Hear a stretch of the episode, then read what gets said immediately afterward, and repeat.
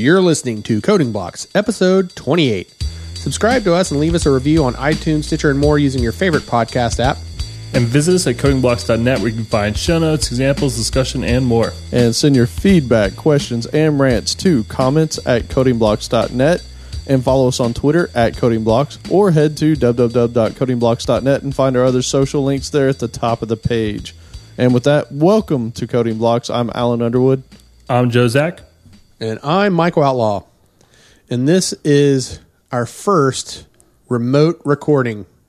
So we'll see how well this works out. Yeah, pseudo. So, so me and Outlaw are in the same room, and then Joe Zack is somewhere in sunny Florida. We're sending smoke signals to him. That's right. Can you see that? No, it's dark now. Oh, Yeah. this isn't going to go over well.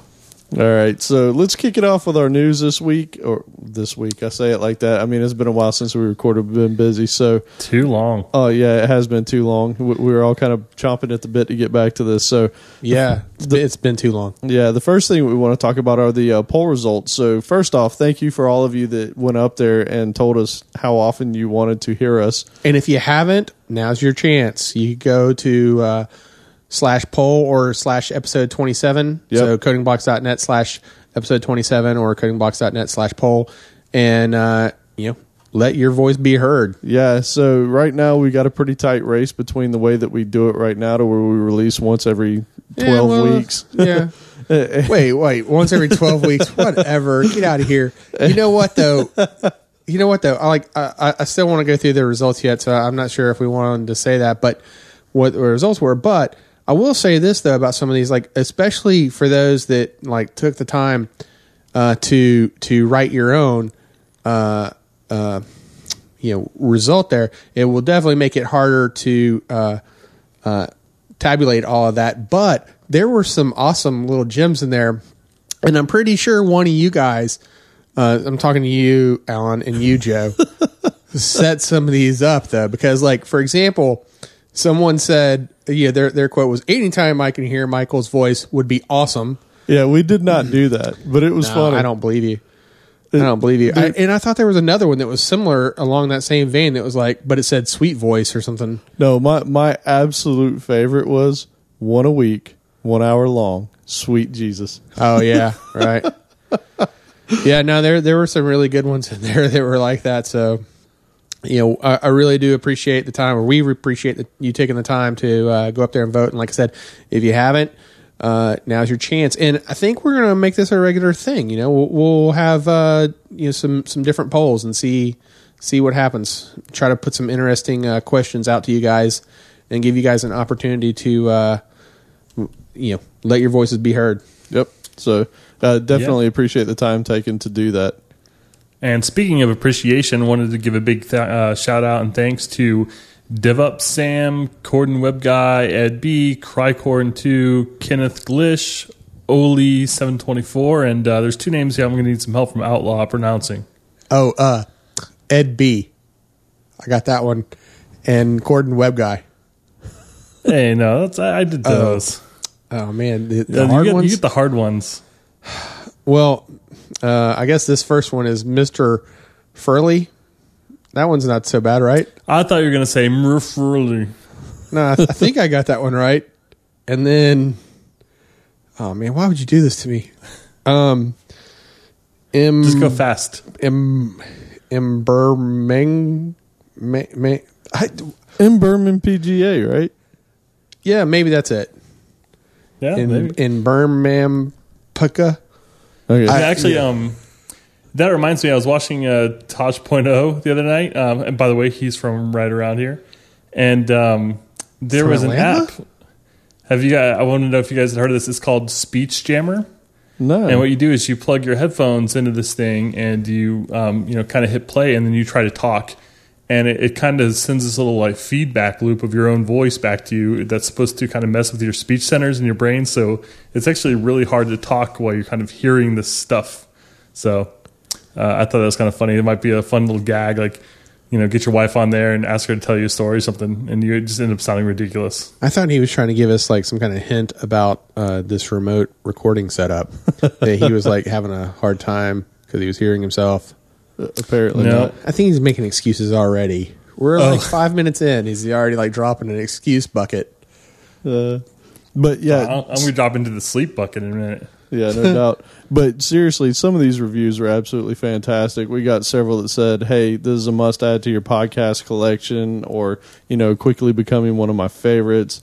So, hey guys, seriously, thank you very much. Uh, we haven't gotten enough of them. In I, this, I like in the this one where gap. uh, Mr. Furley and he says that we're funny. It- we try to be uh, sometimes, and sometimes it just comes across that way, anyways. But but yeah, keep them coming. We absolutely love and appreciate that you guys take the time to do that. So thank you, super super appreciated. Uh, the next thing we want to talk about was Build Atlanta. Yeah, man, that was awesome. Uh, Outlaw's even wearing the shirt right now. yeah, coincidentally. Um, that was a so Outlaw and myself went to this to this all day event that Microsoft hosted here at the Atlanta Aquarium, and it was very well done. First off, like I mean, it was This is like the the on the road version of Build, yeah, right? yeah. So we didn't actually get to see the Hololens. Man, they didn't. bring Well, the I mean, we got to HoloLens. see pictures of it, That but was we so didn't get to ridiculous. like touch one or see an actual. I think everybody there wanted to see it, right? Like I think that's why half the people showed up to it. But Is this thing real though? I mean, is this really going to hit the market? man, Personally, I think it's vaporware. I, I don't think it's ever going to happen. I don't What- know, What's the hardware equivalent of vaporware? Whatever that is, that's what that is. I don't know, dude. Google Glass. Well, see, Google Glass actually felt like to me like it that really was vaporware, but this thing looks like yeah, like but it that has actually made it potential. into the market and people could buy it. I Yeah, mean, now is it in the market anymore? Well, no, not now. But well, yeah, whatever. But but what I mean though about is like it was actually a thing at- that people could buy. It was just a ridiculously expensive thing. Like I'm curious to see if this ever even gets that far though, or is this going to be like the the Surface table that you Yeah. only Yeah. hear rumors about? I feel like anything at CES, like if you see it at CES, it's just never going to happen. But but you know what? Here's the thing, though. It, from my perspective, just looking at this, like what they've shown of it, if they can bring the price of this thing down into within reason, let's say within an Xbox One type price range, you know, five hundred ish dollars. If they can get it there, Google Glass was fifteen hundred. Why do you think this thing's going to be less? So so think about it like this. Microsoft has been known to take a hit on hardware knowing that they'll make it up on the back end. The Xbox 360 sold at a loss. The Xbox sold at a loss. Well, that's Be- just how game consoles are done now. not not always, but but the thing is is they're think about always- this. If they can get this in the hands of people and they can and they can monetize a market because they're they're I think going the use case for this thing is so small. I don't know. It, it, the thing is, I can't imagine building software for it. Like that would be Here- incredibly. here's the problem. Here's the problem. In in in it doesn't suffer the the exact same fate as 3D TVs, but a similar one, and that is that for people in glasses like myself, I'm automatically like, eh, it's probably going to be uncomfortable to wear on top of my glasses, or not, you know, comfortable, or or not like look correct, or something. You need contacts. Yeah, it's not happening, man. Yeah, I don't. I Debbie don't know. Downers, gosh. I, I don't know, man. Like it looks really cool to me. Like some of the things that I saw that they could do with it. Now, how well it actually works in real interaction, who knows? Like you can't even see the thing anywhere. But I, I, I just can't imagine writing software for it. Could you imagine actually trying to do an augmented reality type thing to where it's you know, it's not like something on your phone where you point your phone in a direction and it shows you the Wendy's that's the closest, right? Maybe this should be the next poll. Is Hololens real? Because oh, dude, it's real. No, man, I this thing could actually be like a Michael Bay production, right? Just making you think like like you Optimus Prime looked pretty convincing in those movies, right? this could be another one of those. Yeah, I don't know. I'm excited about it. I hope it. I hope it is real, but I mean, we haven't seen one yet. But anyway, I guess back to the show on the uh, on the Atlanta build. It was really like it was a day full of information that I thought was really cool. Like the approach that Microsoft is now taking to software is you it's almost like responsive web design. Like my, what what I got out of the day's worth of stuff, where they have what, what was called WP. What F. is- no, not WPF. uh, it was the uh, oh god, why can I not remember what it was right now? But basically, they're bringing the entire platform all together. So you'll be able to write a piece of software that could run on something from a Raspberry Pi to a Windows phone to a Windows tablet to the desktop. Like they're trying to they're trying to unify the experience. I mean, they've been touting that for years, though. They have, but now they're actually forcing it all through the same programming model, which is which is a cool thing. Um, you know, back in the day, C had this grand vision that you could write your C code on, you know, one time and run it anywhere too. well, Java also. and then Java came along with a similar promise, and Microsoft's been saying a similar thing with like, "Hey, write your universal app." I Uh, mean, I get it; it's cool. There, there's some stuff out there. I'm not trying to be a Debbie Downer, but uh, they're, they're you can tell that they're definitely feeling pressure from, you know, Apple and Google, uh, especially in the mobile market. But yeah, and there I was mean, some really there was some really cool stuff there, but you know, one thing too is just like the expense of it though. Oh, God. like that that whole day was covered. Yeah, I mean, we didn't we didn't pay for parking, we didn't pay for food, and dude, they rented out the entire uh, ballroom of the Atlanta Aquarium, so it was not a cheap event. And I mean, they want people to get excited about what they've got going on, and and I will say this as as a .NET developer, it is exciting, but it would be way more exciting if they had, you know, a ton of mobile users or you know something along that line. Because right now, still, like if you're going to write an application, you're writing it for Windows, right? You're not you're not really going to be writing it for the Windows Phone. Now, the the one cool part is If, if, if you're, you're writing a mobile app, you're going to write it for iOS first. that's what I'm saying. But here's the cool part, right? Like if let's just say if this this thing happens, and this is what they're saying, Windows 10 is going to be a part of this universal platform that they're doing. If you can write it for Windows, and then for essentially free, it will scale down to a phone and a tablet and uh, the Internet of Things devices that could be cool, right? Like now you have buy into a platform and you didn't really have to work at it because I like you just said differ. you're not going to any application you're going to write for a Raspberry Pi isn't going to be something that you're going to be interested in on your phone. No, no, no, no. What I'm saying is you write a core for your desktop app and now let's say it's a business layer or something like that or or you you layer your application properly. That now becomes available across all devices. Yeah, you're not going to write a desktop application that's going to translate perfectly to a phone, but it is cool that you could have that same core be a part of it, right? I, I got two words for you uh, that came out of that event: what was that? data lake. That was cool. Data Yeah, they're- like what's that? It was, I- you know, honestly, I don't even know. It, it- there was there were some, uh, you know, Azure announcements that were made there too, and like one of them was this new data lake service for dealing with with gobs of data. But it, I couldn't help but like laugh when I heard the name because it just sounded kind of humorous. And then, uh, yeah, there, there was the the image of the the dump truck uh, spilling trash everywhere, and I just kind of thought of that as like, you know, here comes the the data truck coming to get your your data to take it to the data lake. Yeah, Man, they, there was all and, and of code was the most most uh, disappointing part of it for me. like the massive text editor that is code. So so at the original build event, they announced code, and then I guess I misunderstood its purpose because I was thinking like, hey, this is a cool new IDE that they're creating that, to be cross platform. But at the build event in Atlanta, they were very careful. Every time they mentioned it, they referred to it as an editor. Yeah, they never once talked to it because because even in my own experience, like as soon as it was talked about, I was like, oh, let me go download this thing and start playing with it and see if I can write some code. You know, like let me just write a simple Hello World app and compile it and watch it run or debug it or whatever. And you know, it, you, try to you know bring up a task and you're like, hey, do a build, and it's like, okay, yeah, I configure that, and you're like, no, you should already know how to do the build. And it seems like a Sublime competitor, Notepad, Notepad plus plus.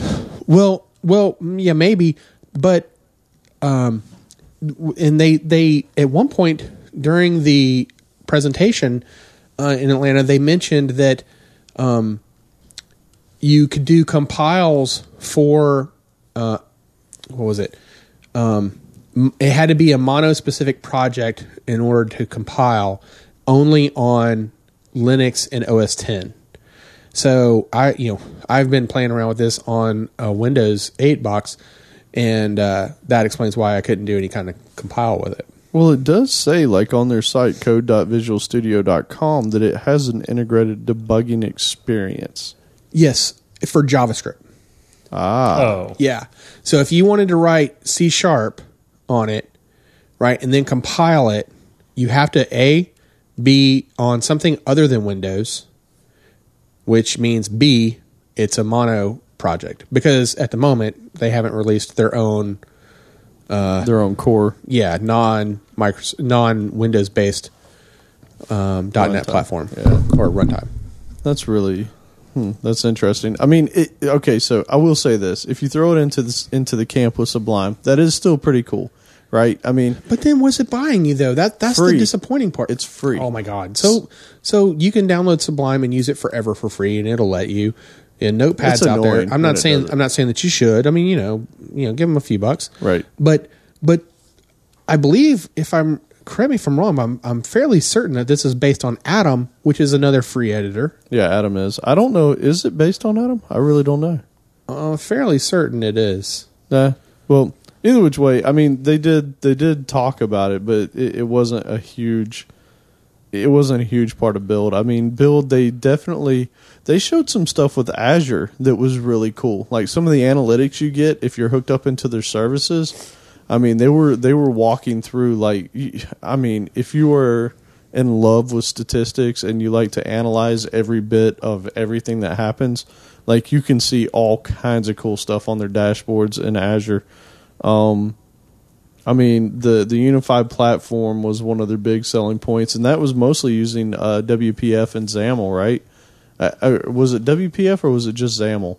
I know that they were talking about things, but but it was seriously it was similar to responsive design because you had things like saying, hey, if the if the screen width is you know 1024 or less, then then switch to this mode. So there, there I was think that's pretty exciting. You know, like for a while there, we were kind of afraid that maybe they were going to be getting away from XAML because they kind of killed off Silverlight and were promoting HTML and JavaScript. But it looks like uh, it's still it's still in there. actually not only is it still in there, it seems to be the focus for Yeah, it's definitely. If there was ever any question as to like what was, what was the future for XAML, it seems like it's uh not going away. anytime yeah soon. it's it's pretty much the predominant for creating your ui stuff um so that that was really cool um but just again to go back to the data lake though, uh, to give you a, a more like definition of it, it Microsoft touts it as a hyperscale repository for big data analytic workloads.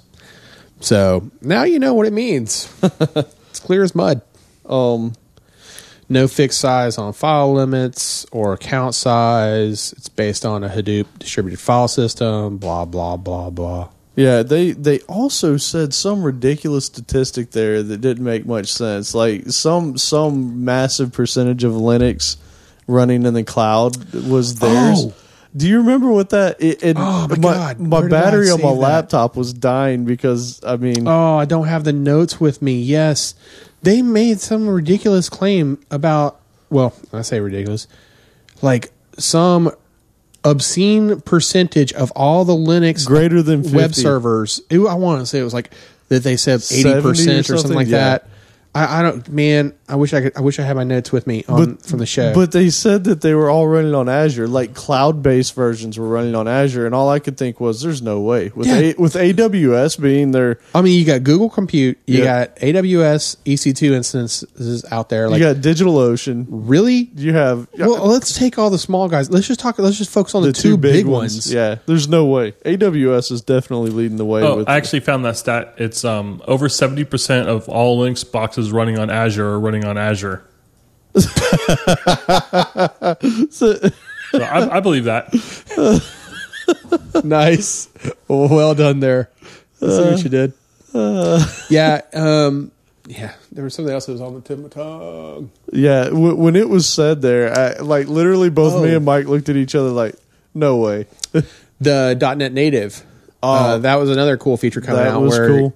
uh, you could just simply recompile your app to be uh, a .NET Native app, and it would um, you would gain. Uh, It was a huge performance boost. Yeah, I, the the numbers were like 20, 40, 60. So I'm trying to remember like which was which though. You got you got uh a, a smaller file size in a smaller memory footprint and oh And no i know what it was i know what it was it was it was something like a dang no i don't one of them was the one of them was the start time uh, a cold start time and then the other one was the warm start time for the app and then the other one was the memory footprint Yeah, yeah, I can't. So here's what he's talking about with .NET Native thing is basically what happens is right now when you compile a .NET application, it, it you know it compiles it into the uh, what is it CIL or whatever, um, and then clr or no, yeah more so then that gets run, but the first time you take a big hit because it has to uh, basically load it all up and and get it ready to run. When you do it this way, it actually compiles it down to C level code, right? Wasn't that what it was? No, th- this was it, it compiles it down to native machine code that Machine performs code. like C Okay. code. But this is taking you know like your your universal apps, you C sharp app, and compiling it down to native. Ah, here and we go. It performs it. You know their app will start from a fresh start sixty percent faster than it did, and all you had to do was just recompile it, and it would use anywhere from fifteen to twenty percent less memory Yep. than it did. And again, you're just recompiling the app. Yeah, and another thing that they were talking about a lot is they spent a lot of time in their runtime making sure that applications now are easier on the processor because they're more concerned than ever about doing things on the mobile platforms and tablets and that kind of thing. So they've really been focusing on these things a lot. I mean, there, there was definitely some cool things that came out. Uh, there was Yeah. another website. It was uh, something to cat uh, Microsoft. Uh, man, I tweeted all Well, I- this stuff out.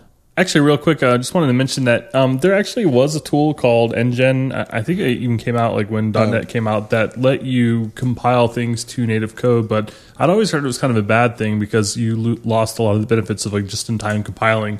So I've never been really clear on what the difference between NGen and uh, the new .NET native stuff is. But I've heard the same claims about performance um, benefits and everything. So kind of interested to uh, hear the difference. And if you know what the difference is, I would love to hear it. Yeah. Oh, and Yeah. the site, the site I was talking about, um, and it's free by the way. You can go up there and check out all these things that we were just kind of mentioning.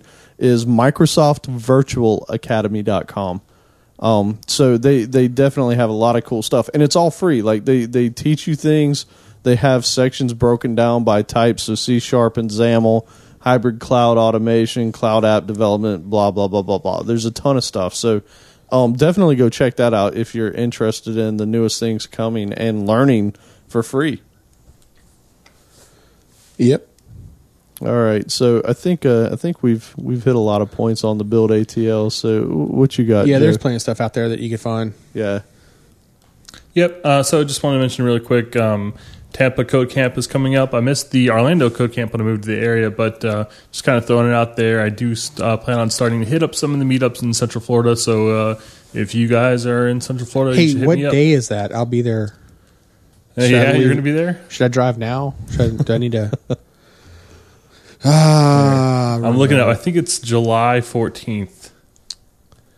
So you've got a couple weeks. I'm actually going to be down there, dude. I'm not going to be too far from you. Oh, really? In Tampa? Yeah, yeah. I, I will be just across the way from Tampa, so uh, I might actually come out to that. Oh, awesome. Uh, July 18th is the day. Excellent, dude. I'm going to be down there. All right. All right, so um, uh, the next one, I actually appreciated this. So Rebecca on on Twitter the other night, I had a very very long coding night. I think the longest ever that I've done, and and I was getting a little punch drunk, and I needed some humor, and she came to the rescue. She said, um, "What do they call an alligator, an alligator in a vest?" All right. Yes, anybody? I, I don't know. An investigator. Uh-huh. That's wonderful. so it was it was super corny and exactly what I needed at about three or four a.m. Whenever Sometimes a good bad joke can just make you feel fuzzy. oh wait, man, wait, wait. Why? Why are you calling her joke a bad joke? that was fantastic. It's a good bad joke. You know the great part is is I think all of us looked at this on our phone and it cut off the actual answer. And, and I was like, well, she's never going to give us the answer? This is ridiculous. You were like texting back and forth, like, "What's the answer? I don't know." and it was just further down on the tweet. She built suspense. So uh, we appreciated that. That was fun. Yeah. Now I, I have to pour one out for for my my buddy here.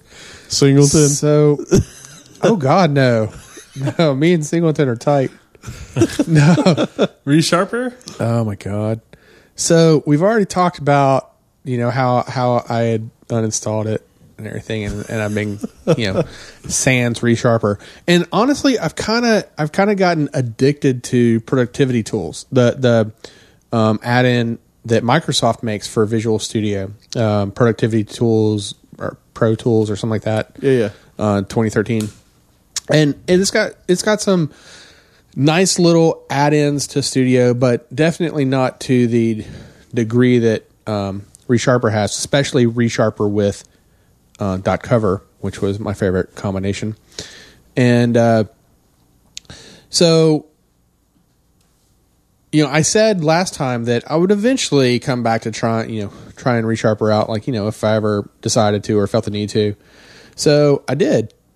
I decided, hey, you know what? I'm going to Ultimate.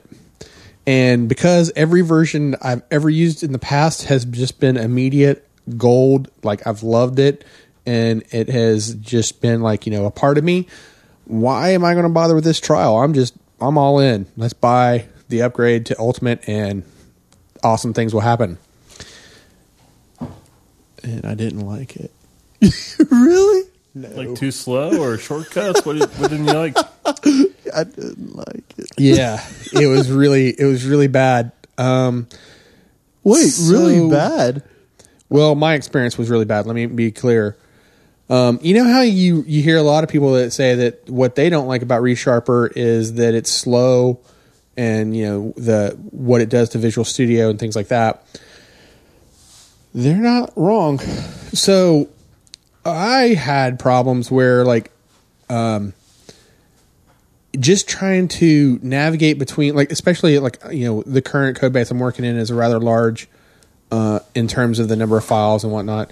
And going between files, it would just Visual Studio would hang often, uh, almost always, and you'd get a not responding prompt coming up from Visual Studio, all because you decided it was time to look at another file.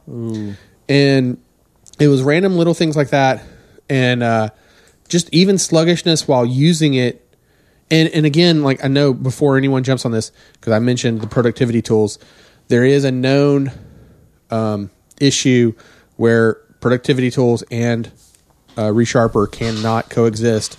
So I had already, um, at first, I tried just leaving it d- productivity tools disabled and see if you know that would work. And then that still wasn't buying me anything, so uh, I uninstalled productivity tools because you know really wanted to commit to ReSharper, especially after I'd already paid for the license without trying the trial. but um, and it's still my my luck still wasn't bad, so I Or ended up wasn't good? uh, yeah, I'm sorry. Yeah. Uh, my yeah, it did not work out well for me, and so I ended up uninstalling it almost within 24 hours Wow. of Oh. paying for the license. oh, that's right. And so for the Uh, first time, What's your license key? I'll try it out. Make sure it's, it's Yeah, no kidding.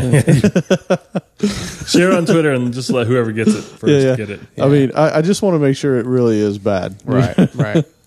so so I uh, but for the first time though, like like vis- uh, resharper like a lot of tools or not a lot but you know several tools do this thing where like you know after you uninstall it they immediately open up a browser to their feedback page and they want to know like hey why are you uninstalling this thing right and I have always just been like, eh, pff, I ain't got time for that. Forget it. And why, why, why do you care? Whatever.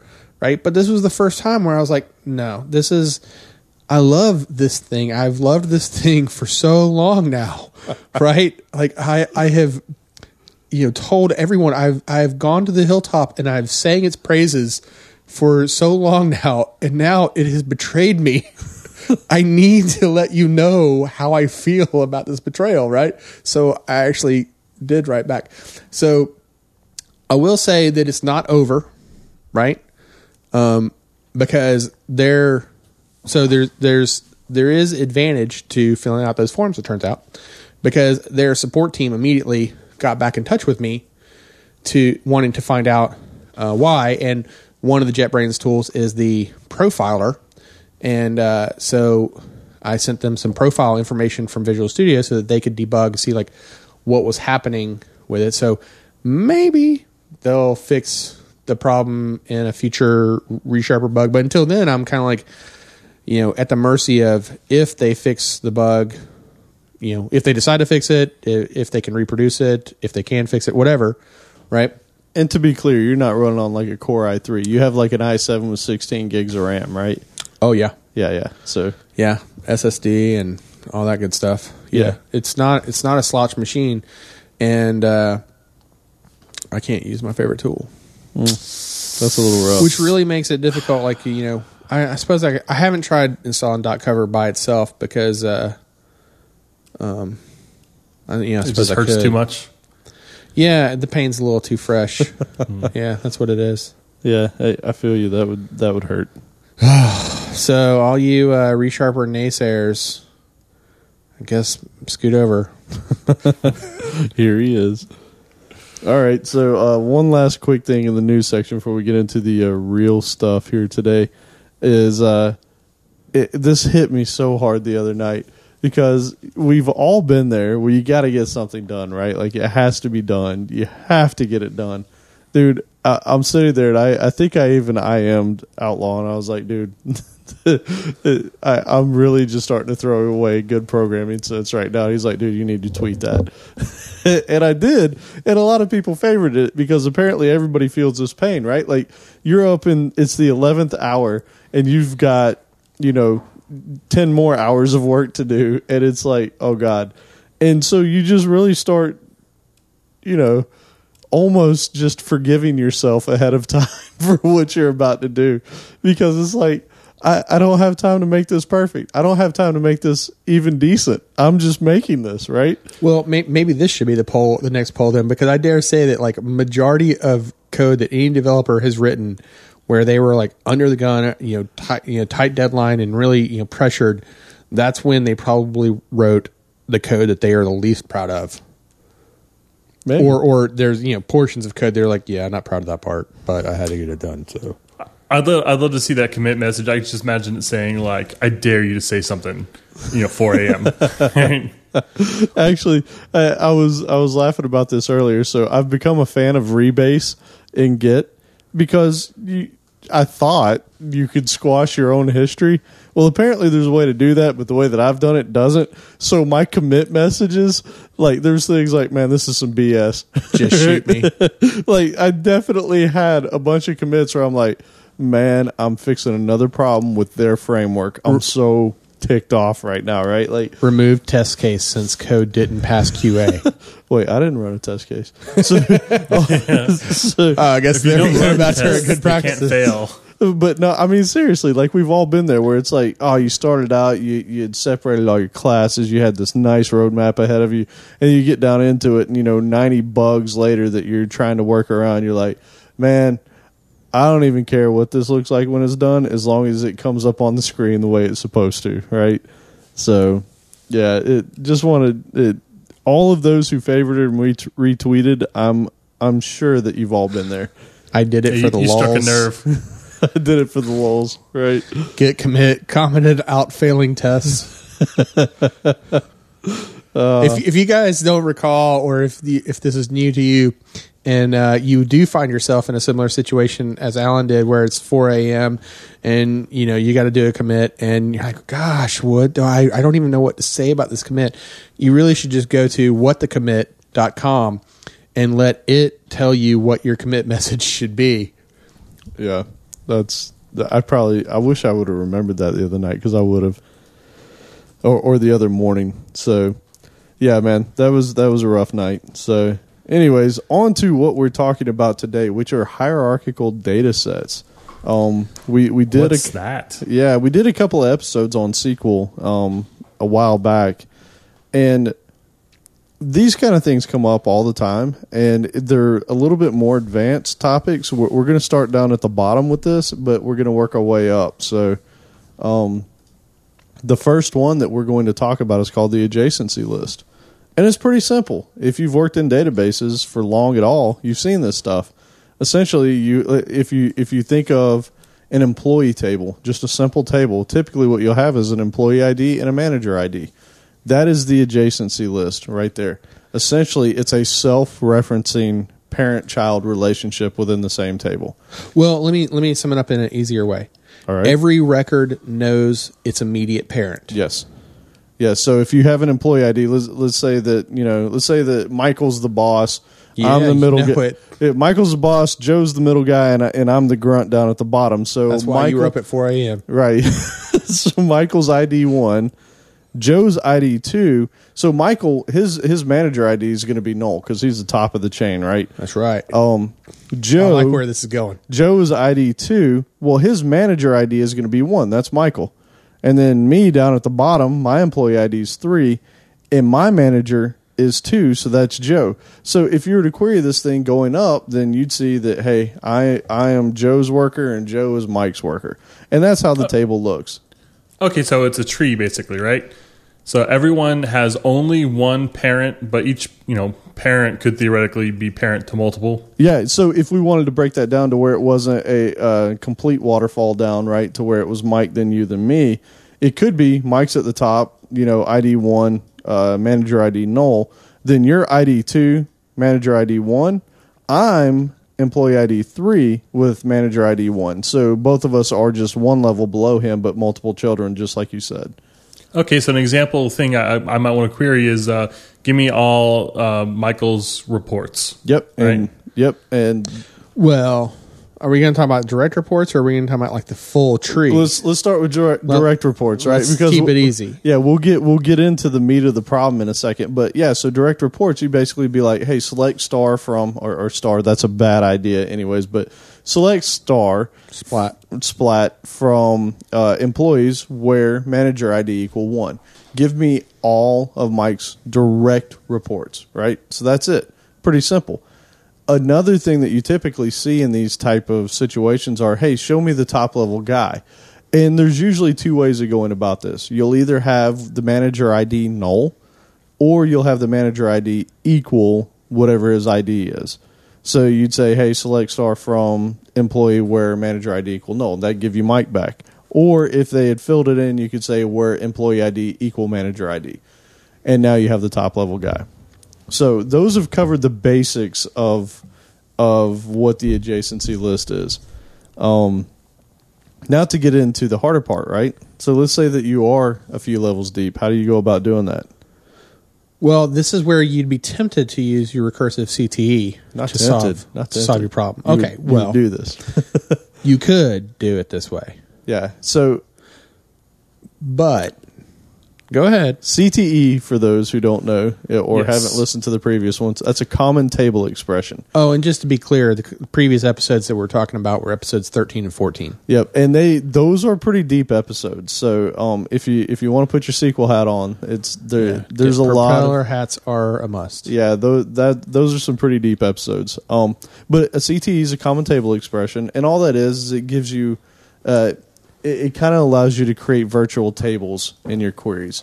Um, with some added benefits, what we're talking about with the recursive CTE. Now, here's the here's the thing with it. It's only available in some RDBMSs. MySQL does not have CTEs. Postgres does, SQL Server does, Oracle does. A lot of what they call enterprise based uh, database management systems do have this, but like MySQL, one of the most popular on the planet, does not have a recursive or even CTEs. So and sometimes people call these with clauses, right? Or I've, I think I've seen that word before. We'll say um, you're doing a with in your SQL. Yep, that's that's what it starts with is a with. Um, so with a re- recursive CTE, they're they're, and and I know why Mike's saying that you would be tempted to do it. And here's the thing: if you have relatively shallow or smaller data sets that you're using, just go ahead and use them. They're awesome. Um, you know, What's smaller, like a hundred, a thousand? I, I mean, it kind of depends, right? It depends on the load of your system and all that. Um, I mean, I've definitely done it with thousands of records, and it and it performs fine. It's going to be manageable. It, it, it will be manageable. I, I mean, l- So, so just to be clear, then the way this CTE is going to work is like, let's say you have like uh, with em- employee uh, hierarchy as and then you'll do a select star from uh, what was your table? Employee, Employees. right? Where uh, employee ID equals one. Yep. Right. Your your first guy, or let's say where manager ID is null. Let's get let's get the top level guy. right? Okay, where it's null. Okay, where employee ID equals null, union all, select star from employee. Uh, what did I name the CTE originally? CTE Uh, employee, hierarchy. Yep. Okay, so select star from uh, employee where uh, employee manager equal employee hierarchy dot uh, employee ID. Yep.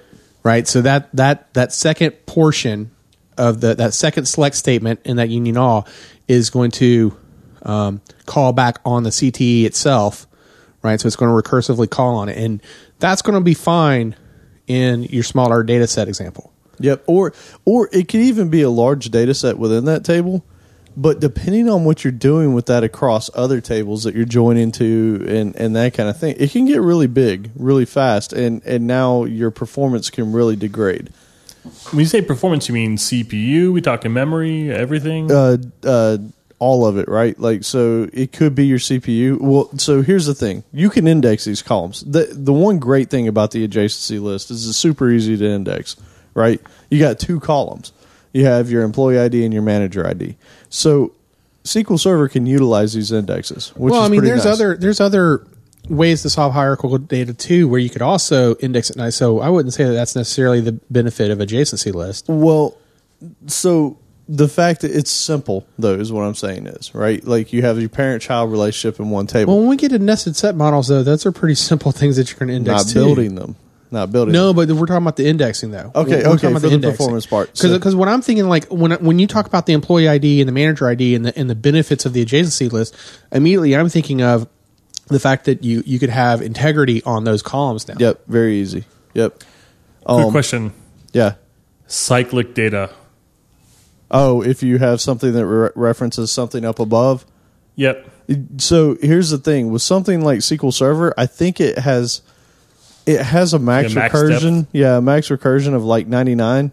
It, it, it might be higher than that. I can't remember. So it won't totally kill the box, but really it's invalid for this. You're you're not going to be able to model this with this approach. No, actually, what you would run into, anyways, is that would eventually end up breaking you because, yeah, if you have something, if if you have a record five down that references a record that was three up from it, then yeah, you're going to start getting into this recursion. So essentially, you're just going to start getting back a ton of data that doesn't make sense, right? So. Yep.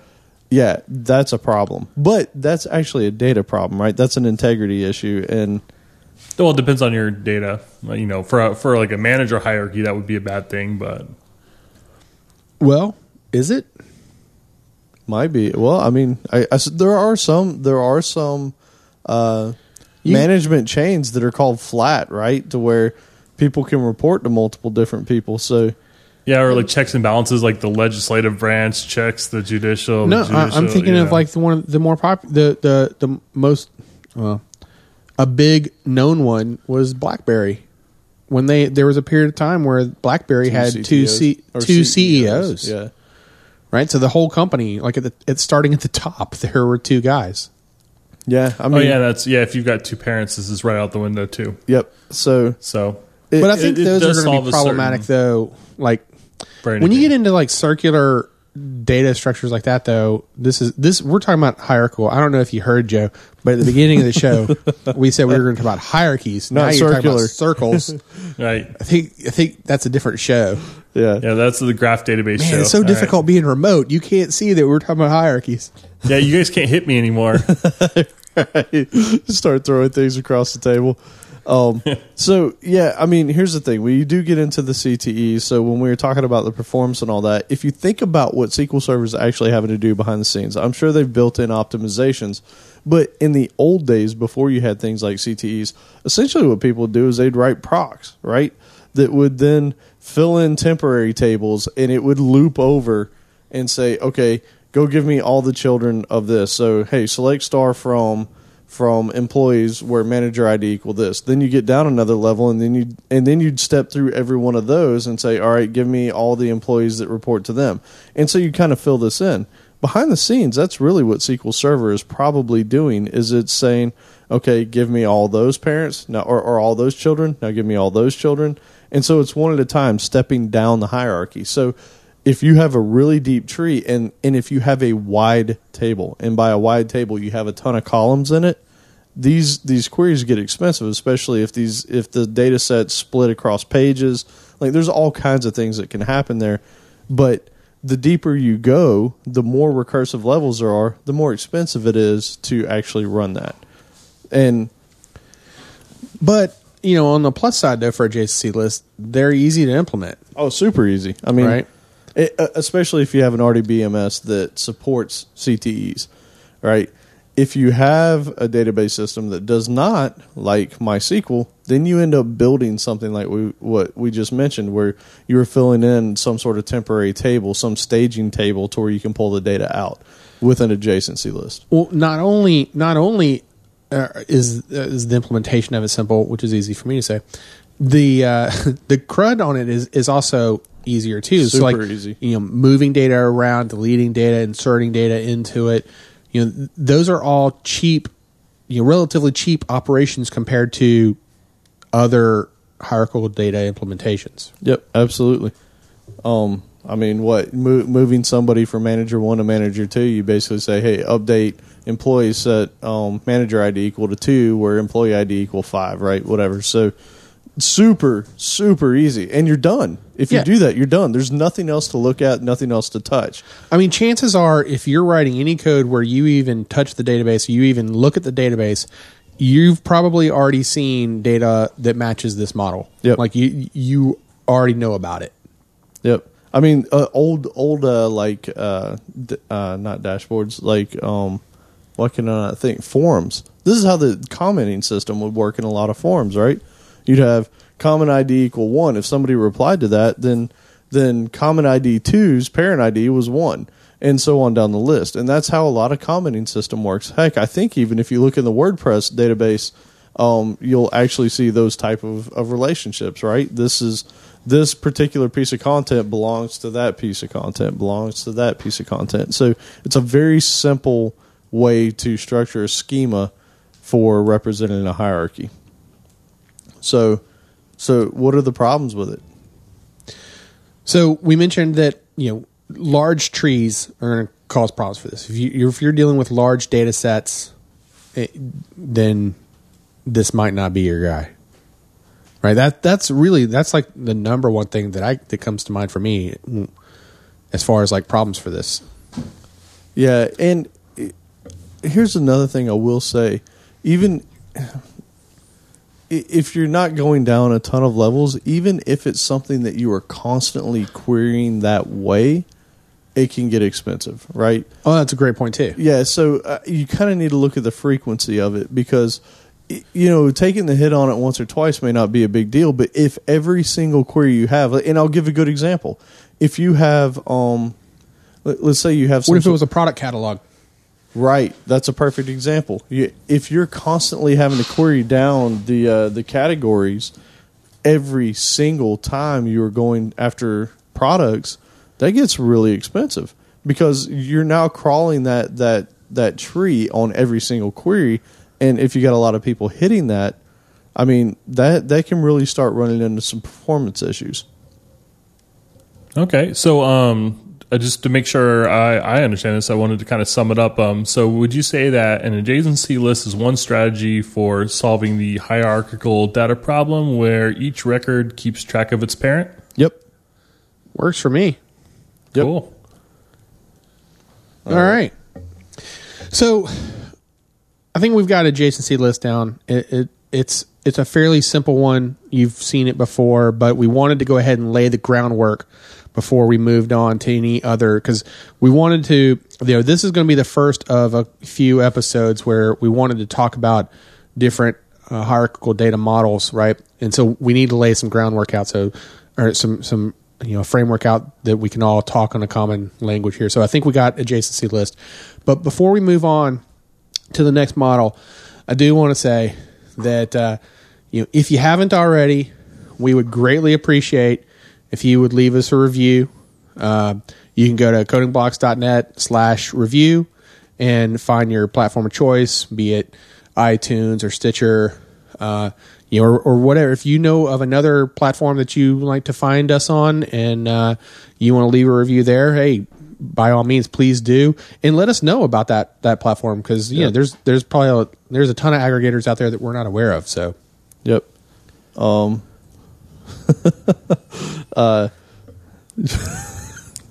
Sorry, I'm being distracting on camera. He is being distracted. There we go. I, I figured if I took a selfie of myself sitting here, then I could just kind of tape my phone to my webcam and go to the bathroom. Is it Interesting. working? all right, Go ahead so, and go to the so maybe the poll for this one should be like, how how do you think this remote uh, gig is working? Should Joe move back to Atlanta? Yeah. I'm going to go ahead and vote yes. Yeah, uh, yeah. And if our uh, sound quality sucks this time, you guys should let us know. We'd appreciate it. Blame Joe. Yep. Um. All right. So the next one. What? What's the uh, next one we're going to look at? So as we as we step into our deep dive here for uh, uh, nested or for hierarchical data models, the next one that we want to talk about is nested set models. Right? You want to give us a, a, a brief uh, overview, or, Uh, or you want me to dig into it? So I will try and give a brief overview. I think we brought this up previously as well. Um. But Oh, yeah. I, I did want to say we did talk about this in episode 13 at around the 44, 45 minute mark, but uh, there was still some some. I don't know that we went into it as deep as we probably could have. Right. Yeah. I mean, it, it definitely wasn't centered around hierarchical, data sets. I think it was kind of a, a mention in passing. So, so essentially, what it is is this: if if you tried to take a hierarchy and flatten it out to where if you thought about everybody that was underneath something, it- let's let's talk about employees and managers again because it's something people can kind of relate to if if you were to just take your arms and wrap them if they were big enough to wrap around all the people under you that's kind of what the nested set is. So essentially if if you envision that everybody has a left and a right all right and their right is always one more than their left if they are the only person at that level. So let's say you're at the very so you kind of need to picture it from the bottom of the tree first right? If you're at the very bottom of the tree let's let's say that your id is 20 Hold on, before you go down that path, though. Yeah. Because because I already see like there's some confusion, and I, I think I got a better way to visualize this. Okay. Right. Like let let's get out of the the employee uh, mindset for a moment, and let's Okay. just talk family tree. Okay. Right. So so if you're building your own family tree, and let's say that you're making the smallest family tree you could possibly make, and being lazy, and you just start with you and your parents. okay So this left right business that Alan's talking about, basically what you're going to do is you're going to start at the the top of the tree, right? And you're going to go down every node and and count it. And then when you get to the bottom of a branch, you're going to start walking back up and and continue counting, right? And then when you get to where a branch forks, then you're going to go down that branch and continue counting and you're going to come back up and you're going to keep doing that until all branches have been visited and every node in the tree has been visited at least twice. yep Okay? And this is where the left right value part that Alan comes in. So as you walk down these nodes the first time, you're adding or, or, or you're setting a value for the left side. And then as you start walking back up a branch is when you set the right value. Okay? So in this in this very shallow family tree uh, uh, version, then if I start with myself, my left is one, and then let's say I start with my mom, her left is two, and because I don't go any further, right? Her right is now three, and I come back to me, and then I go to my dad, and his left is four, and because I'm not going any further down the tree, his right is five, and then I come back to me, and now my right is six. So I have a left value of one and a right value of six. My mom has a left value of two and a right value of three. And my dad has a left of four and a right of five. yep Okay. Now, that is as simple as I can explain that, but it's hard to appreciate the value of it just yet.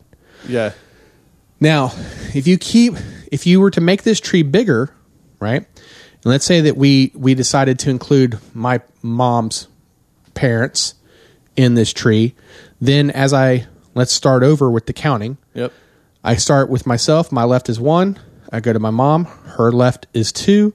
I go to her mom, which is be my grandmother. Her left is three. She's now the end. So her right is four. Go back up to my mom, and we go back to the next branch, which would be her father. So his left is five, right six, and then come back to my mom. Her right is now seven. Now we come back up to me, and then we go to my dad to calculate his left of eight, his right of nine, and now my right is 10. Yep. So now you can see that when there was just three people in that hierarchy, my left was one and six, but as soon as we added two more, my values went left of one and right of 10. Yeah, and what we're going to do to help illustrate this is we're going to put an image up on the show notes for slash episode twenty eight, so that so that you could actually kind of see what we're talking about here. But There's some. We'll link to some. There's already some that are made. I'm I'm using a family tree as an example, Yep. just because everybody can you know relate to that. That's an easy one to understand. But um, yeah, th- there's some, uh, particularly in like uh, the Wikipedia article. If you look at this, where they talk about product catalogs as an example for uh, you know how you might use this. But the point that I wanted to illustrate though is just that with before you went too deep into left right, that really all that is is I consider it, and and I haven't actually read this anywhere, and I'm curious to hear your take on it. But um, I consider this to be the expense of walking the tree. Yep. That that's what those two values represent. The You left have is to the rewalk that tree every time you insert or update. yeah. Yes. The the left. Well, okay, hold on. the The left value represents the the expense of walking the branch, the, first, first path time. down that branch, Right. and the right value represents the expense of walking all up. of the branch, all of the sub branches until you got back to that node. Now, as you already kind of hinted at, though, and and as you might have noticed when I introduced just two more people into that hierarchy, I couldn't just I had I had to start over with my counting. I couldn't just easily insert that in. So those ex- those would be extremely expensive operations, especially in large data sets. Yeah, so so notice what he said. His first when when he was first just including his two parents, his left was 1, his right was 6, right? When he introduced his grandparents, his right bound completely changed at that point. But that's not just the important part. So did all the left values for everybody under or after his mom. After the first node Right. was visited after him, every other node at that point changed for its left and right values. So he's he essentially had to recalculate the entire tree at that point. Right. Um, which means that like if I had to if if I wanted to remove my grandmother from that list, Yep. she was the third node I went to. Yep. But if I wanted to remove her, then she would change the values for my grandfather, my mother, my father, and myself. Like the entire tree, everybody had at least one value, whether it be the left or the right or both, changed. Yep. So that's why, like, typically in uh, implementations where nested set models are used, you wouldn't want to bother trying to even maintain you know, doing uh, those type of CRUD operations. Instead, Yeah. instead you want this data to be throwaway. You create it, you save it into a table, and when you're done with it, you throw it away and you rebuild it. Yep. It's it's one of those things to where it's probably not if it's for mission critical, time critical applications where data is transactional and changing, you're not using this this particular model because it would be too hard to maintain. However, if it's something that's not like to the minute critical, then if it's something that you can build every hour, every 2 hours, something like that. Something that you could do in batch. something that you can do in batch that you can basically let it run, do its thing, and be done with it. This is when you use the nested set model. But let's go into some people will be like, well, why would you even do that? Why right because we've only described like bad things about it right like Right. even even me describing it to you like hurt my brain a little bit just saying it and i already knew what it was Right.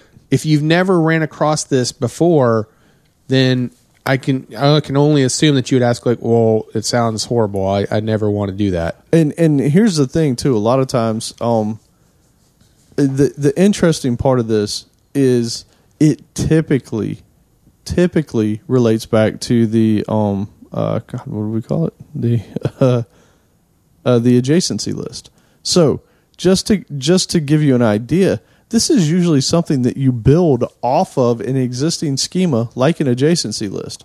This is not something you start with. The nested list is almost, I'm not saying it never is. I'm sure somebody out there has spent a lot of time writing CRUD operations to make this work, which seems somewhat insane to me.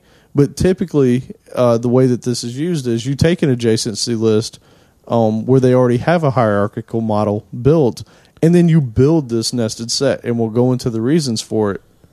Well, we might as well right now, anyways, right? Like, what, what's Yeah, I mean, one- It makes Go sense to me. Like if you want to know the ancestors of Michael, you just take that left to right values and say, "Give me everything in between," and Yep. you're done, right? Yep. Yep. Well, more specifically, let, let's drill. Let's talk about like where, uh, if you wanted to find only the ancestors, or you know, um, you know, the the lineage of my mother in that example, right?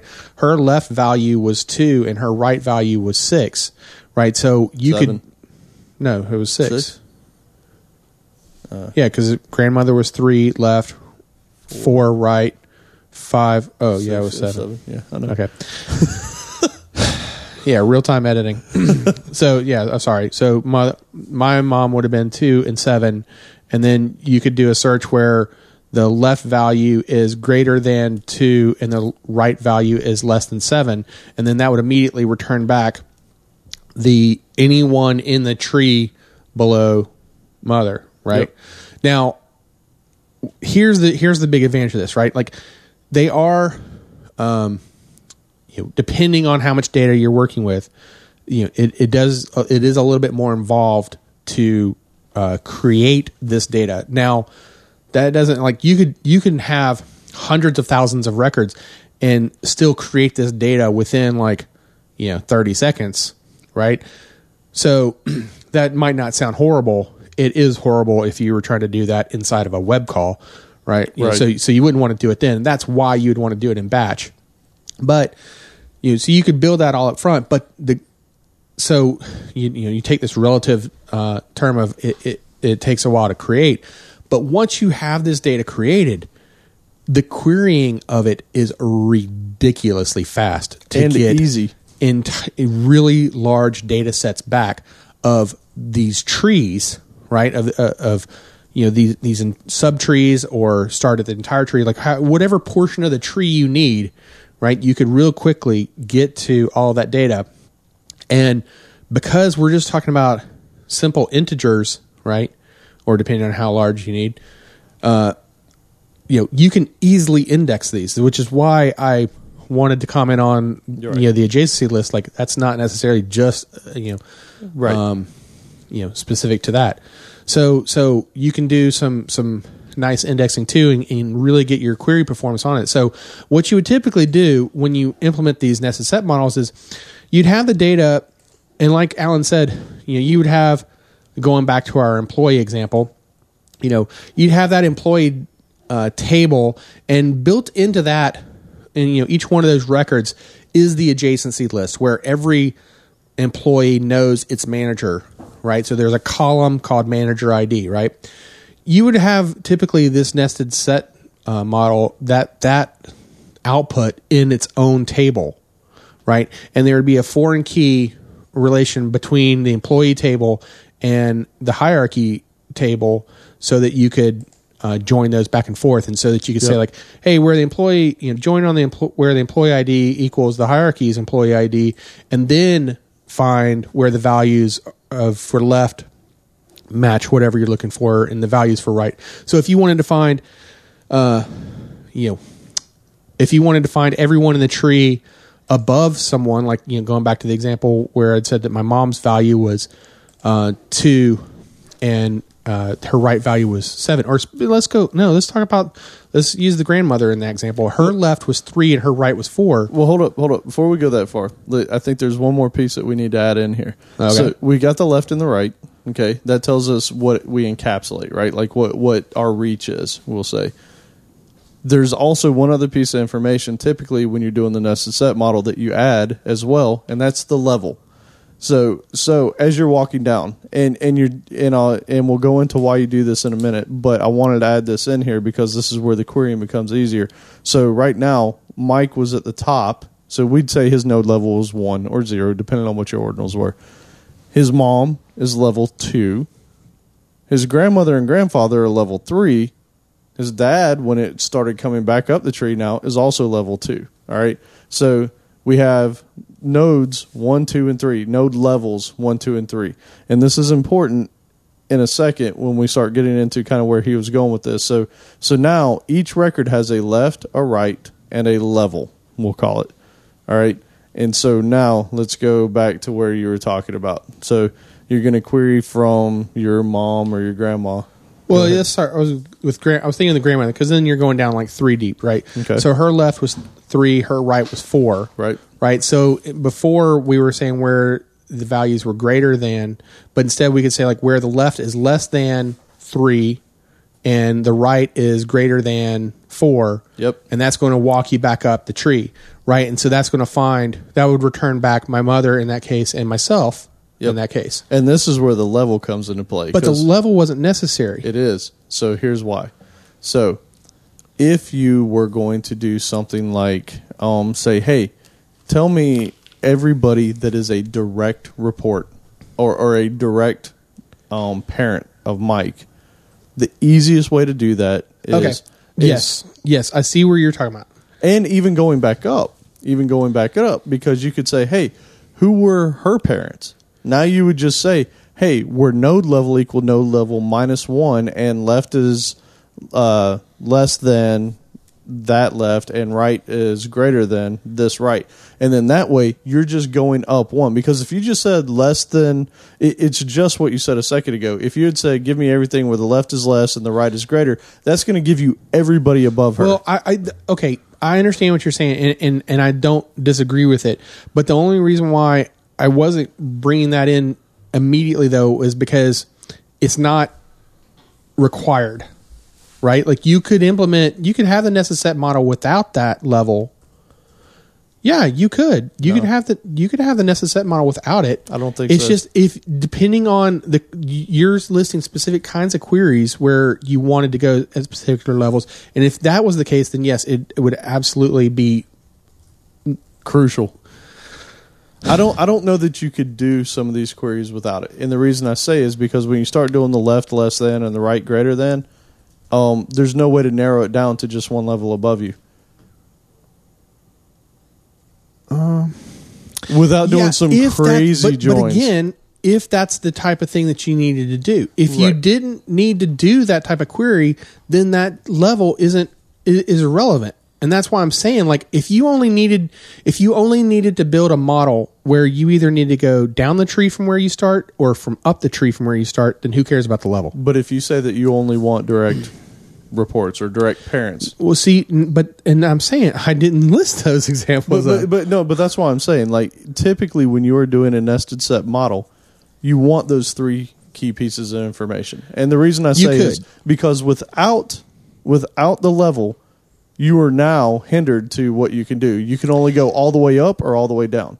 You Yes. can't you can't say I only want his first two levels, or I only want his first level, or I only well, you want the do some math on that and that's what I'm saying. on the left. so now on the left bec- value. now it becomes extremely expensive and your joins are going to be crazy too so so Uh, okay, yeah, fair enough. I, I'm not. Yeah. I'm not. I'm not discounting this, but what I'm what I'm trying to get at though is the core for the nested set model is the left and right. Yes Adding the depth to it, or the level, or whatever you want to call that, is a variation on this that definitely makes it far more beneficial, depending on what you're trying to do. But the root core of what's required for the nested set model doesn't require that. Right it doesn't Okay. Uh, for that's the only point that I was trying to make, and that's why I hadn't brought it up yet. But Okay. but now to where you're talking about though. Now you could do uh, some some more advanced queries, like what you were saying. Yeah, I mean, and I, have we? I don't even know that we've. So yeah, we somewhat talked about the pseudo query on it, right? Like if you wanted to do it, you'd say, "Hey, select star from," and and let's say that you call this employee tree, right, or something like that, because you still have your employee table, which like we talked about earlier, or not employee. Let's uh, let's stick with the employee because it was already there. You have your employee table that had the manager ID and the employee ID, right? If you're going to create a nested set table, you're probably going to call it employee hierarchy or something like that, right? Um, and then in that table, what you would do is you'd say, hey, select all from employee hierarchy where, you know, employee ID equal one. And then you would join back to itself and say join employee hierarchy where left is greater than uh, employee the the parent employee we'll call it it's left and or, or you just do the between right? We talked about this before. You can just say a between where left is is between um, the top employees left and right. Um, yeah, you lost me a little bit there. okay go ahead no, I'm trying to. I was trying to like. So, so if you're trying to find everybody that's a child of that top level, right? You can say, "Give me everybody where their left is in between my left and my right." Right, and that'll return back the tree below. That'll return back Yeah. the tree below you. So it's a very simple query. That's another part of the nested set that is actually pretty awesome. Is when you first put it all together, it's kind of hard to look at, and it, and it doesn't make a lot of sense. But once you actually fully understand what you're what you're looking at, which is a flattened hierarchy, is really all it is. When you do that, querying this thing becomes easy. Hey, give me all the left values below me that's going to fall in between my left and my right. If you want if you want everybody above, you can say, "Hey, give me everybody above where their left is less than mine and their right is greater than mine." Right to get the entry above. Yep, and it's just it's a it's a self join back to itself uh, to the same table. So you would join employee hierarchy to employee hierarchy on these type of predicates that we're saying, where left is between you know this employee's left and this employee's right. So it's it's pretty simple to query, which is one of the big things. Now building this table, I think you did one recently. Yeah, It- it's a it's a bit of an exercise, right? It's definitely it, it- it's definitely a fun little challenge uh, if you haven't done one in a while. But the um,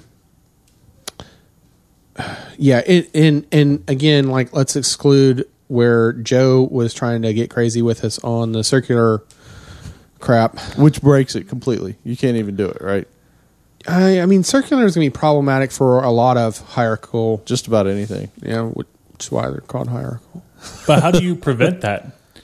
Right? Like, um, you know, if if my query for kind of recalculating this stuff on an insert or update breaks, you know, there's no sort of constraint that I can really put in the database, right, to prevent this from happening. No, you could. You could in SQL Server. You could create constraints that would that would not allow that. You would basically create. I believe you can create a check constraint in SQL Server, and you could Yeah, write. how many levels deep you would you, could go? write a CTE that would be that check constraint. So it's going to be fairly I'm doing expensive. that. But but it could be fairly expensive, right? But what I'm saying is you can actually create a check constraint, I believe, that would allow you to query the hierarchy and make sure that you're not inserting anybody way down here that's or, or that's referencing, you know, somebody that's going to put them into some sort of circular But loop. that's kind of hard for this model because uh, you know it's almost like I'd need to kind of disable that restriction while I'm doing all these individual little updates in a transaction, and then I need to kind of put that constraint back on, right? Because like as I'm kind of going through and rejiggering in this, unless I you know wipe out all the columns, That's what well, you again, usually do. Again, You this blow would it be away. you. You wouldn't even ha- this this data. You would not want to be attached to your main table. You want this in its own table because at every time this batch runs, you will be blowing that data away and restarting. And so, if you had that as columns, in your main table, Yeah. then it's going to decrease the performance of it because you're going to end up locking that all the time. yeah, every time this batch runs. But if you put it into a separate table, then you could do all of your work in memory, and then at the very end, just truncate the table and Yep, dump that's it, in. And and let's be clear, you would never ever want to try and recalculate these things on the fly. I've heard of of people who have tried to put enough space in between left and right, like pad the left and right, so that so like hundred in between each Exactly. one, and then you can kind of fill in the spots. right? Exactly. So, like what Outlaw was saying a minute ago, where you know he was one, his mom was two, his grandma was three, and then so on back up. Instead of that, he would be he would be one hundred, she'd be two hundred, and then three hundred. And yeah, but the- then you still take a hit because You you, have to have something on your constraint to be able to verify, like, hey, have I gone beyond yet? Because if I have, now it's time to take the big hit and redo this. ha- and that's the thing. boy. And and to take it even further, now the logic you have to build in to actually determine when you need to rebuild this thing, if it's not just going to be some sort of timed thing, it, it's going to be insane. So basically, what I'm saying is you'd have to write incredibly complicated code to manage an update on something like this. Whereas typically, what you do is in SQL Server, like a way that you would probably go about this,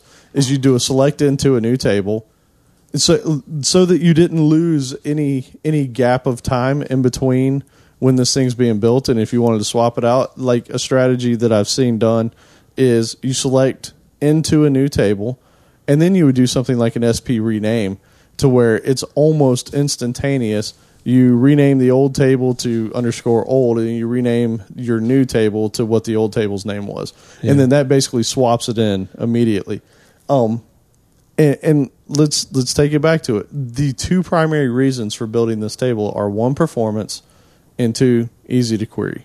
Right?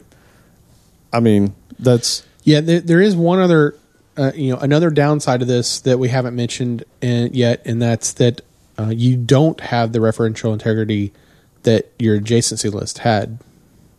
Right, Yep. like these left-right values are just calculated values; they're meaningless outside of that table. yeah Like yeah e- even that depth column that you talked about, like if you did go with left, right, and the and the depth, none of those mean anything other than what you know within this table. They don't, that's the only place where they provide value. yep. So And let's be clear though, they are extremely useful. Like if you need performance, they are incredible. Oh yeah, the Nest set model. You mean? Oh, yeah. Yes, yeah, yeah. And and also too, I don't think that we um, mentioned this, but the guy who named it that, Joe Celko. yeah, Joe Celko, Celko. Uh, you know, he he's the one with uh, giving credit for having introduced the name uh, nested set model, and uh, we'll have sh- we'll have some links in the show notes to it. it it's it's once you see this uh, some of this imagery to back this up, it'll it'll it'll lock in, it'll, it'll sink in a little bit better. Because I can understand how, like, if you're hearing this for the first time, this is going to be a tad uh, much to understand. So that's why I'm trying to be, I'm trying to explain it as well as I can, and I hope I've done a, a good job of that. We'll have some good pictures in the show notes. Yeah, Yeah, I mean, we'll have to. It's, but I mean, like everything we do on the podcast, all this stuff is is kind of hard to completely visualize. But hopefully, this will give you something to go look at and be like, oh, if I run across this problem in the future, I have an idea of how I can solve it. Right? Um, I've used nested set tables in the past, and I definitely did them to where they were processed like every few hours or whatever, and in situations to where you know you needed to see things like employees or even products or, or things like that um, because the performance gain that you get out of it is absolutely fantastic. Now, if you have bad data, it can cause you problems, right? Like if your referential integrity on your on your real table that contains that data doesn't do things like check for circular dependencies or there's gaps in the data, now you have to figure out what you're going to do with it, right? Like like typically you're going to look down from the CEO and then you're going to have that manager and then their manager or whatever. But what happens when you have a break somewhere in the middle where this guy's just kind of floating and he doesn't report to anybody? What do you do with that data, right? Oh, well, this is a good thing that we haven't mentioned though, is because that this by having this data in its own table, right? There's nothing to say that you can't have multiple hierarchies in Right. that table. Right. So if you're as you're creating these um, nested set models, right, uh, or or as you're creating the data for this nested set model, you know, depending on your data structure, you might have multiple people who are considered, you know, the the, the top of Right. their respective tree, and you could have multiples of those trees. Yep. Now That's one- why tying it back to the original table with a foreign key is going to be crucial in that regard. So, like in the employee example that I gave, where you would have uh, an employee ID in this hierarchical, you know, I think you referred to it as the employee tree table. So you'd have uh, an employee ID column that was a foreign key back to the employee table. Yes, yes. Um, now, one thing this does not do, though, and will not allow you to do, is you could not have a child be a child of multiple parents. All right? No. So that is, there are other situations and other solutions that we're going to talk about, other models. And, and Well, that does kind of confuse the family tree example that we started with, though. But Okay, that's, yeah. that's flipping the tree Yeah, it's on flipping. end. though. Yeah, so the way that he actually created the tree, where he was at the top, kind of surprised me because it sounded like he created his parents. But but no, if you were to take it from his grandparents down, you'd see that. So like, I could not report to both Michael and Joe in this type of situation unless Right. you had the tree upside down. But but then you'd have the inverse problem too. Um, but that is one thing that this particular model will not support is a child can only be a child of one parent. It cannot have multiple parents. There are other models that will allow that, but that's just something to be aware of. Yeah, and we're gonna we're gonna discuss. Like I said, we're we're gonna discuss some other models, um, you know, in coming episodes. So we look forward to this as being, uh, you know, uh, a fun topic to be able to, to dig into. So, and by the way, family trees start. You start it yourself and work down. I never seen a family tree. like that. I thought the tree What? was always like the branches came out. Those were all the kids and everything, right? Yeah, they go down. Uh, like when you draw a family tree. Okay, maybe I'm just crazy. I don't know that I've ever drawn a family tree, so I'm probably the worst person to ask about that. Um, All right, so yeah, there, there's some other examples we're going to get into: uh, materialized path, closure tables. Uh, know, we're we're going to come into these in, into uh, coming episodes, so we're really looking forward to this. Yeah, it's and and I think this is all really useful information. I, I mean, if you ever cross these paths, you'll know some of the pains that you that you um that you hit doing this kind of stuff. Uh, it looks like we lost Joe. Yeah, So I don't know what happened there. We, we've had our first technical diff, our first technical difficulty on the show, which is not too bad. An hour and some odd minutes in. So Yeah, somebody reboot the internet. it's down. All right, so uh, technical difficulties have been resolved, and we're back. Yep. So I uh, just wanted to recap the a- adjacency model is basically where a record stores its parent ID. And it's a simple model, but the problem is that it scales poorly. So as the data size grows, it gets slower and slower. And to contrast it with what we've just been talking about, the uh, other solution we talked about tonight is the nested set model, which um, is much easier to query, much faster, much more elegant. But the problem is that you have to maintain that data. So it's harder on inserts and updates, but it's much quicker for uh, actually querying that data. Uh, I agree with most of that, except with maintaining the data, you would just blow it drop away. it. Yeah, Yeah. Yeah, you, well, and, and you just can't do it that often, right? Well, you could. I mean, Depends it depends on your batch. Yeah, it could. I mean, so like like Outlaw said, I mean, we've had situations. I know he's done it recently, and I've done situations where I had you know hundreds of thousands, if not close to a million records, and you can do it in under a minute. Yeah, I mean, So- I, I had it down to like I- like within the teens, I think, in seconds. Yeah. Oh so- no, for uh, hundreds of page thousands load. of records. So So page load's got to be less than a second. right. So you wouldn't do it on the page load. That's why you'd batch it. But you might do it every ten minutes. You might do it every five. You might do it every. So it's not anything that you're actually going to be dependent on a user interaction. This is going to happen in batch behind the scenes, and then you're just going to use that table. yeah, for my purpose, I was able to do it like once a day, Yeah. Right. and and you know that that 16 seconds or whatever, you know, yeah, you wouldn't want to take that in a web request, but 16 seconds, you know, at 4 a.m. in the morning, who cares, Yeah. right? So or even throughout the day, right? If nobody's actually using that code, it's just happening, and then you get to benefit by using the table. Yeah, and we'll you know. have, like I said, we'll have some uh, some links to this stuff in the show notes and and um, you know some imagery to to help describe it. So be sure to check out the show notes and uh, Yeah, so, so let's get into the resources that we like. Yep. So um, one that I had found a while back, and kind of what sparked a little bit of this was um, on SlideShare. There was a, a nice little thing that that a guy put together that was literally uh, several different types of models for hierarchical data, and uh, we'll go ahead and link to that one. And then uh, one that I had found years and years ago was Joe Celko's SQL for Smarties.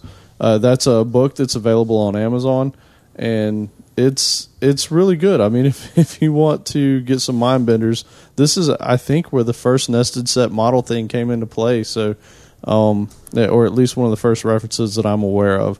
So that's another reference. Yeah, and there's also uh, a link that we'll include to Stack Overflow where it talks about uh, different uh, options for hierarchical data too. That that gives a really nice, concise overview of of different um, uh, models. So we'll include that as well.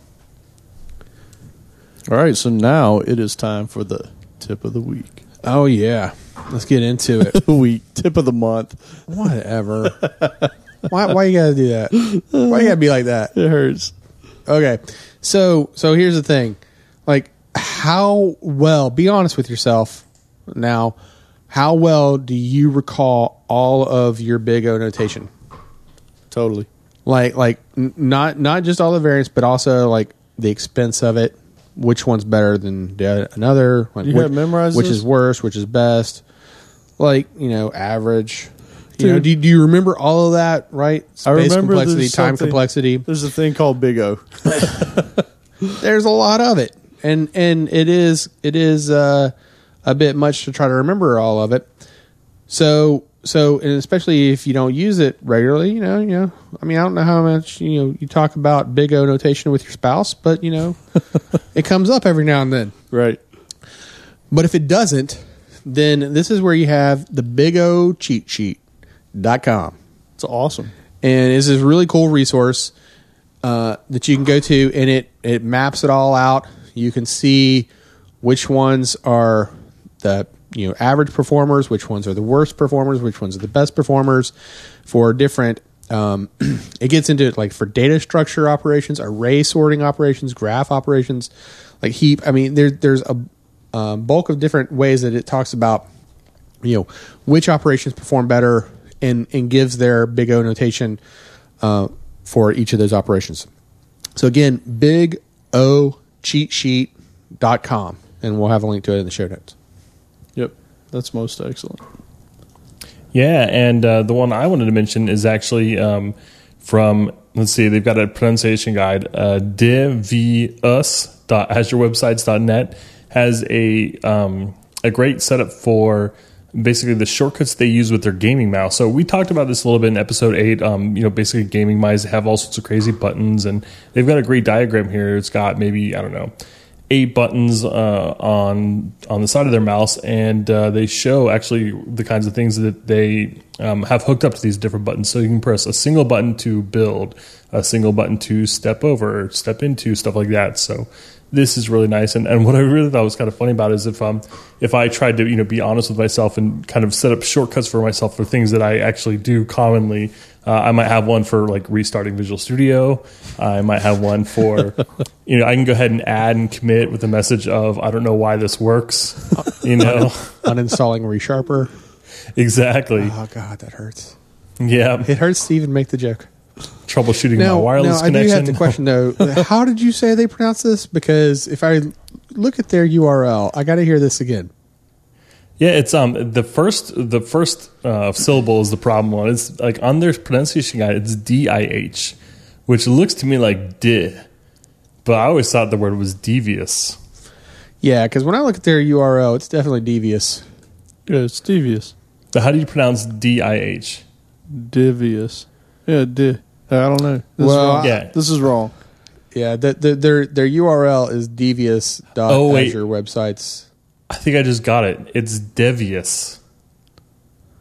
No, but Yeah, there's actually underneath the pronunciation, there's a definition for the word, which is showing a skillful use of programming tactics to achieve goals, as in, he's as devious as a programmer needs to be.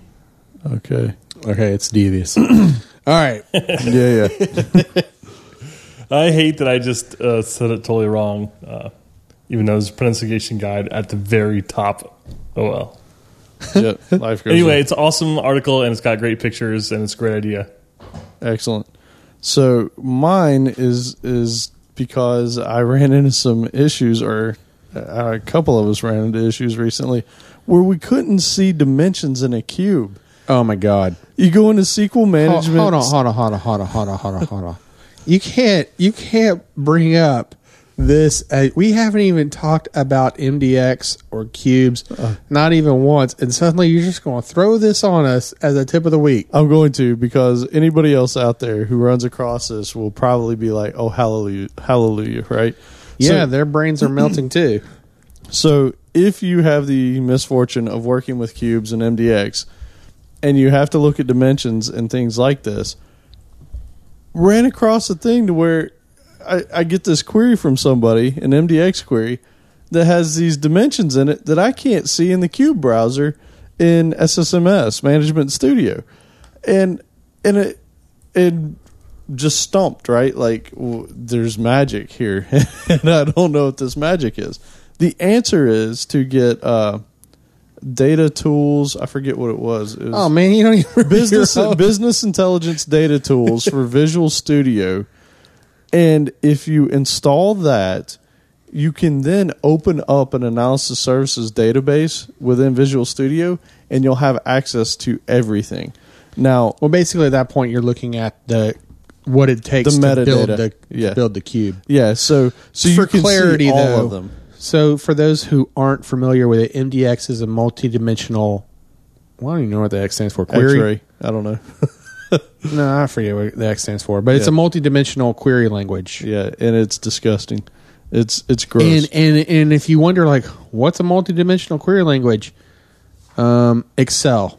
yeah, it, seriously, it, I we're not going to go open deep up into Power, it. uh, open up Microsoft Excel, and now imagine, you know, you have you have your table as your worksheet, but then there are multiple worksheets within multiple that file. tabs. You could have multiple workspaces or workbooks, is what they call Right, it. right, And right. You could have multiple Excel files, and they could reference other ones. Like it, it's it's truly a 4D space. But the key here is if you're not able to see all the dimensions that you think you should, if you open up the cube inside Visual Studio using that plugin.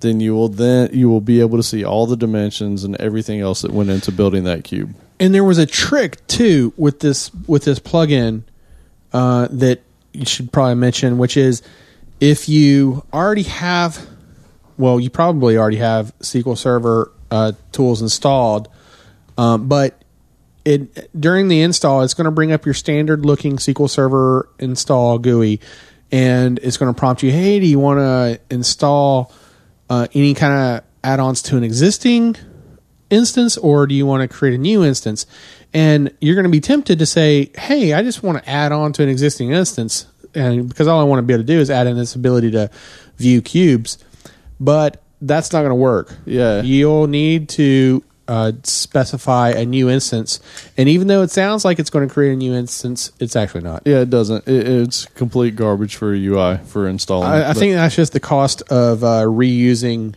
the uh, the regular uh, installer. Yeah Yeah. But um, yeah, pretty cool. Pretty cool information. Uh, eh, frustrating that you have to find out that way, but you know. Hey. yeah Oh, oh, oh, oh! I have one other tip. okay O- only because he has now witnessed the greatness that it is a 34 inch ultra wide monitor. What is your Uh. take, Outlaw? I don't know what he's talking about. Wait, I think he's going to try and steal it tonight. What? He You don't might- even have one yet. He's he's going to get clubbed on the way out the door. you, you don't even have one yet. I don't know what you're talking about. You keep talking about wanting to buy one because you're jealous of mine. It's amazing, right? You're, you're just jealous of mine. Hey, what did you do when you sat down with Visual Studio on that thing? Well, I did what any self-respecting developer would do, and I started tearing off tabs. Yep, yeah. I saw you started nesting. Started setting up your own little bat cave. Dude, he had he had four vertical tab groups on that monitor. showing- Man, it's a beautiful thing. I, Yeah, I've never I'm seen someone you. have so much fun setting up vertical tabs. He's like, "Look, I'm gonna add a third. Now I'm gonna take away. I'll put two more up." I, I, True you know, story. I don't know why. I got, I'm calling you out. Hey, I'm telling you guys right now, we're gonna put another. Uh, I'm gonna link to it again in the in the show notes, or somebody's going to. That monitor is glorious. Like, there's no other word for it. It is. It, it's pretty spectacular. I'm not gonna lie. Like Yeah. if you there's actually there's actually uh, I'll include this in the show notes.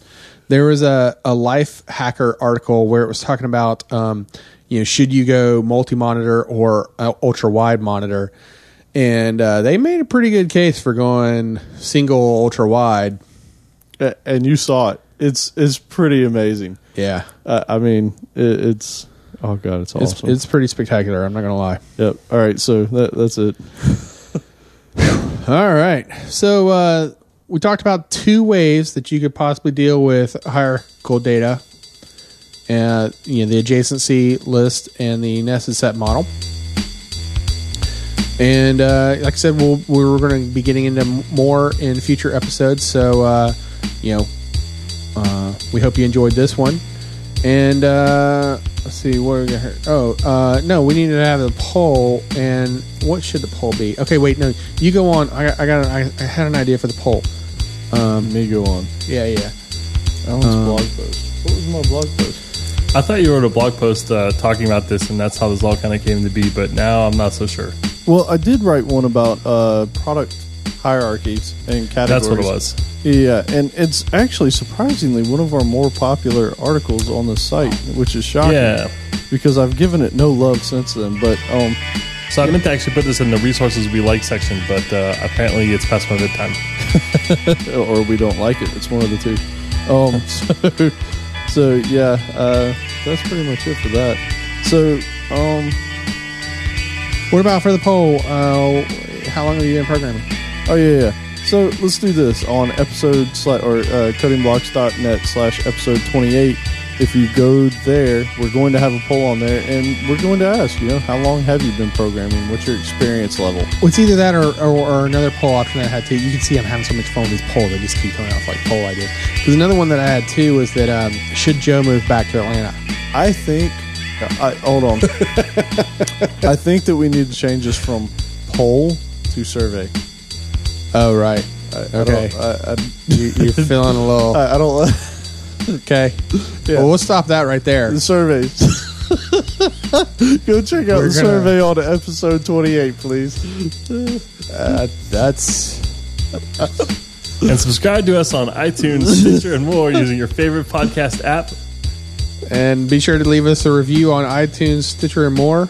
Contact us with a question or a topic. Leave your name and preferred method of shout out, website, Twitter, whatever, and we'll be sure to mention you. And visit us at codingblocks.net where you can find our show notes, examples, discussions, and more. Send your feedback, questions, and rants to comments at codingblocks.net. And be sure to follow us on Twitter at Coding Blocks, And any kind of corny jokes that you have, we appreciate them. Send them to especially us. late at night. Yes, especially late nights at Coding Blocks. Just do it. We we we have fun with it. So, yeah, that's it. Episode twenty eight is a wrap.